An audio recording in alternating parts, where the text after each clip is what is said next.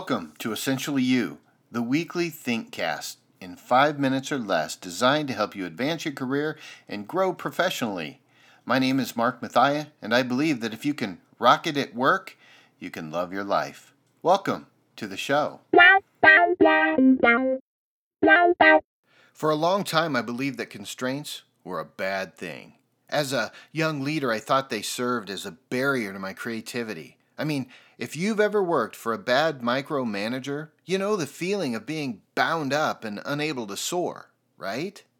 Well, actually, wrong. You see, lack of constraints can be counterproductive. This is because creativity is not just an art thing. While it can produce a masterpiece or two, constraints are a big part of us getting stuff done. And when we're able to get stuff done on a daily basis, we activate momentum. And as John Maxwell says, momentum will solve around 85% of our problems. That is why I think it's important that we consider constraints a strategic tool to enhance our productivity, creativity, and to help us rock at work. Psychologists are illustrating in study after study that when we are confronted with a constraint of sorts, we're able to solve different problems better. This is this actually heightens our ability to be creative. When given a limitation, creative people are far better able to fine tune their skills and utilize their resources. Here are some ways I think constraints help us to build and broaden our sense of things. We learn to use what's available in creative ways. We learn to manage our time on tasks more effectively. We become more satisfied with the outcomes we produce. We use our resources better. We better predict the future and ultimately become more grateful when the constraint is lifted.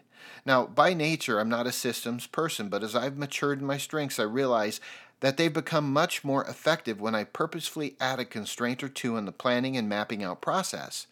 It's the process that offers the constraint that will eventually move my strategic thinking brain into solving issues more creatively, thus offering a greater level of impact.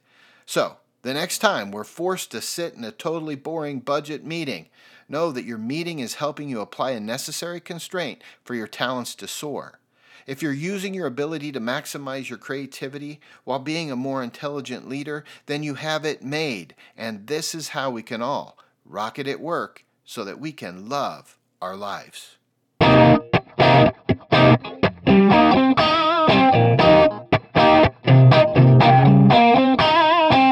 And now it's your turn to get out there and rock your work so that you can love your life. Not every job is going to be your dream job. I get that. But I can tell you that if you use your strengths every day and you know your stuff, the sky is the limit. If you like what you've heard, would you consider subscribing? On my iTunes feed, essentially you on iTunes. I'd sure appreciate it. And until we talk again, please know I'm cheering for you.